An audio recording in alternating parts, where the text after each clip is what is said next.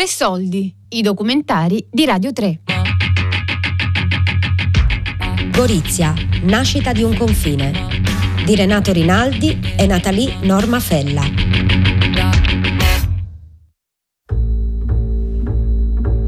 Nella corsa per la liberazione della città, i primi ad arrivare sono stati i partigiani jugoslavi.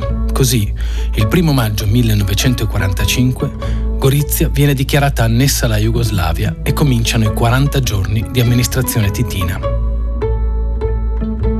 Eh beh, dei 40 giorni mi ricordo e come, perché mio padre che era del CLN, quindi erano in contatto con lo Svobodilna Fronta per i giorni dell'insurrezione, a un certo punto hanno cominciato a discutere perché eh, lo Svobodilna Fronta pretendeva che i componenti italiani del CLN riconoscessero l'annessione alla Jugoslavia, al che si opposero e dopo queste discussioni e, e per il fatto che non aderivano all'annessione alla Jugoslavia vennero arrestati prima il primo mio padre la notte del, sul 2 maggio.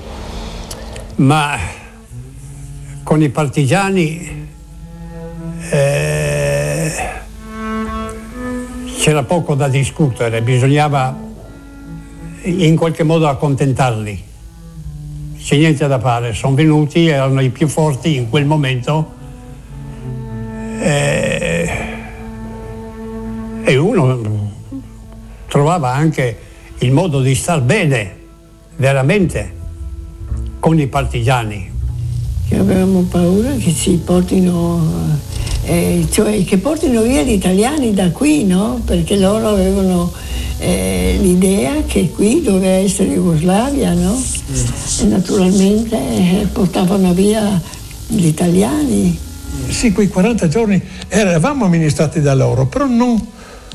perché loro, qui a, qui a Gorizia almeno, non so se, se erano, erano, loro, sono sicuro che erano loro, ma ho vaghi ricordi, perché dico, dico la verità, erano, diciamo così, era un periodo che era meglio dimenticare. Dopo è arrivato altra qualità di, di, di odio, di, di di, perché, di, di, non te son degno, di questo, di quell'altro, insomma... Si può spiegare meglio perché mi incuriosisce questa, questa cosa? È sempre la stessa cosa che quelli che eravamo ritenuti eh, eh fascisti non si aveva tanta eh, entusiasmo, diciamo, di stare lì così tra, tra i paesani e non ci nemmeno accettavano come, come si, si, dovrebbe, insomma. Era una grande differenza. Era. C'erano contrasti, ma non è, c'erano contrasti specialmente tra le due etnie di Gorizia, quello sì, perché la città è stata sempre, eh, eh, come è stata sempre desiderata ad averla sempre dalla parte eh, slovena, perché il circondario era, era sloveno, cioè, era tutto eh, contadini, eccetera, venuti sempre, insomma, tutte le frazioni di Gorizia, fino a qui, Merna, San Pietro, eccetera, erano tutti, erano molti i sloveni che si erano stabiliti perché in quel periodo, specialmente qui in questa zona qui, eh, gli slavi erano osteggiati in tutte le maniere, erano magari deportati perché quelli di fascismo ha deportato qualcuno della famiglia, poi perseguitati a una cosa e l'altra. E naturalmente cosa, cosa era? Era, era una per ritorsione questo qui. Dopo, a un bel momento, i partigiani hanno cominciato quando sono andati via i tedeschi, andare per le case a cercare la gente. Difatti sono venuti anche a casa mia perché già si vede che avevano saputo di mio fratello. Se non che in quel momento sono venuti su i, i, gli americani. E gli americani cosa hanno fatto? Dove, dove andavano i, gli sloveni mettevano davanti alla casa de, delle strisce bianche in modo che loro sapevano che non dovevano oltrepassare quelle strisce perché era loro che comandavano là. Mm-hmm. E meno male che salvava la vita perché quelli venivano per prenderci. Da un periodo pieno di speranza, i 40 giorni si trasformano ben presto in un incubo. Circa un migliaio di persone fu coinvolta in arresti, deportazioni ed esecuzioni sommarie dei nemici del popolo. È inutile che vengano a raccontarci storie. Quasi tutte le famiglie goliziane hanno avuto uno, almeno un deportato. Un po' i nostri qua, i fascisti, anche loro hanno fatto qualcosa, però dopo loro si sono vendicati. Mm, come ha funzionato? Lì hanno fatto una strage, no? perché lì bastava che uno non andava d'accordo con una persona, gli diceva, loro prendevano in foiba, in foiba, no? non è che tut, e tutti gli italiani che si accorgevano che erano, eh, seguivano il regime fascista, hanno tutto pulito, non quanta gente hanno, hanno portato via quella, quella, quel, quei giorni là. Mhm. Era un disastro. Nel periodo, nel periodo di transizione, diciamo, quei 40 giorni, terminata insomma dal, e siccome era amministrata in maniera sommaria, diciamo così, l'amministrazione da parte degli inglesi, non era controllata più perché erano i partigiani. So che se venivano, diciamo così, qualche fascista che sicuramente l'hanno buttato in una foiba, o in una foiba oppure fa, fatto magari un processo sommario così. Eh, hanno portato via delle persone che soprattutto erano italiane, soprattutto quello era il coso. Volevano eliminare gli italiani per far vedere. Dopo hanno cominciato, prima non c'era nessuno che parlava sloveno. Dopo hanno cominciato a venire giù a parlare sloveno, a parlare sloveno e adesso si pende sciavoni qua uh-huh. che noi neanche pensavamo di averli tanti, tanti vicini. Uh-huh. Mi fa così una rabbia quando sento parlare sloveno. Conosco parecchia gente, insomma, no? che, so, che sono stati deportati, che non si è saputo più niente, perché poi li portavano una parte in Dusina, là li interrogavano, dopo o li portavano in altri campi o qualcuno lo rilasciavano, era tutto un, un caos. In base a cosa li prendevano secondo lei? Ah, non si sa in genere penso delazioni, segnalazioni. Eh. Quello che è successo a Gorizia, ma lo conosco nella misura in cui si parla tanto di quello che i partigiani hanno fatto a quelli che venivano arrestati e che erano sospettati di aver collaborato con gli occupanti. Devo dire che anche se questo non va bene, Beh, però se lo erano meritato.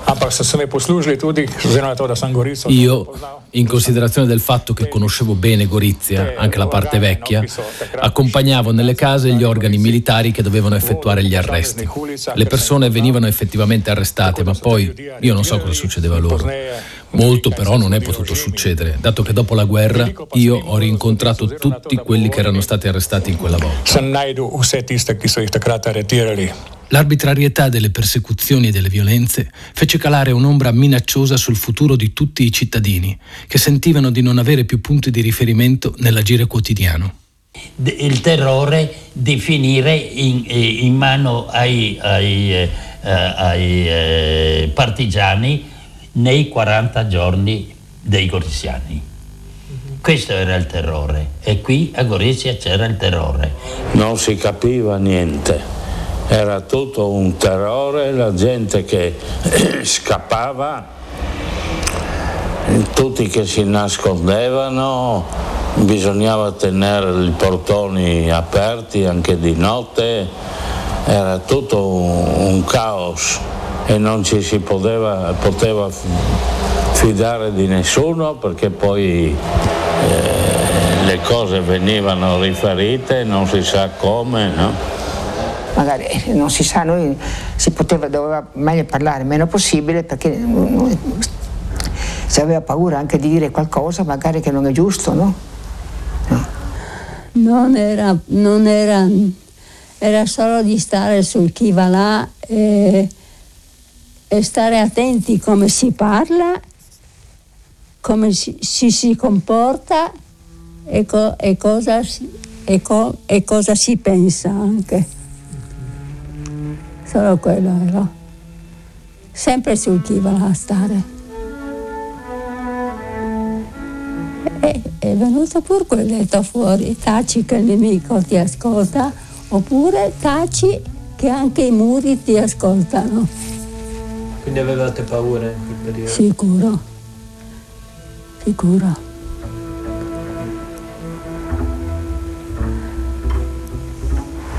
Io so soltanto che un ragazzo che abitava una via più in giù di me, lui era anche nella resistenza, è stato, con, è stato denunciato che deportava gente. E lui eh, ha detto così, eh, ha raccontato invece chi l'ha mandato. Uno che ha fatto parte di Gorizia, italiano, ha pulito tutta quella gente che lo disturbava per la sua professione. E non faccio nomi perché dopo si viene chiamati non so dove. Sono stati amici, sì, di, di mio padre, eh, portati via e mai più... Portati via per quale motivo? Sempre per lo stesso motivo, magari io con lui avevo qualcosa, lo denunciavano, lo denunciavo, lui è un fascista, eh, via, senza tante discussioni. Erano così che facevano. Sì, vendette personali, cose così, sempre tra eh, italiani, sa? Non fra eh, slavi o italiani, così. chi che portava nelle foibe, non il nono corpus. Il nono corpus non sapeva chi che era collaborazionista. La gente qua capiva di qua l'invidia, il negozio che lavorava di più del mio. Andate là e deportate. Adesso le racconto la storia di questa mia compagna di scuola, che io andavo a fare i compiti a casa sua e vedevo la mamma che erano ricchi, erano ricchi, avevano un'attività che rendeva molto e venivano questi vecchietti dalle montagne, perché solo vecchietti erano nei paesi, col sacco, col sacco di montagna e questa donna, questa mamma di questa mia compagna, procurava medicine, tutto per i partigiani rimpienava questi sacchi di montagna e loro portavano su ai partigiani. L'ultima volta che l'ho vista stava cucendo le bandiere slovene con la stella rossa. L'ultimo sacco di montagna ha impienato con queste bandiere eh, così. E poi l'hanno deportata? L'hanno deportata a lei e il marito. Il Perché? vicino di casa, invidioso perché gli affari andavano bene, l'hanno deportato e questa povera ragazza e il fratello neanche a Gorizia non vogliono venire. E, e- e- e ho letto quell'elenco e anche il loro nome, non, sa- non hanno- non sanno dove sono seppelliti, niente, proprio. Il sistema giudiziario popolare nell'esercito di liberazione jugoslavo era molto ampio e aveva raccolto tutta una serie di informazioni che portarono poi alla questione degli scomparsi da Gorizia. no? Noi dicevamo che quella degli scomparsi da Gorizia era una tragedia, era un grave errore politico. Noi alle volte usavamo il termine, no? Un tragico errore, cioè il modo se tu parli ad esempio con Edis Maligo, Edi Maligo dice a noi di Gorizia, se noi li avessimo uccisi tutti oggi non ci insulterebbero e noi non possiamo accettare, è assurdo insomma, no? Lui dice sì, se noi ammazzavamo tutti quelli che erano allora con l'altra parte, oggi non se ne parlerebbe più e quindi il problema sarebbe risolto. Quindi eh, eh per le nuove generazioni è difficile capire questo,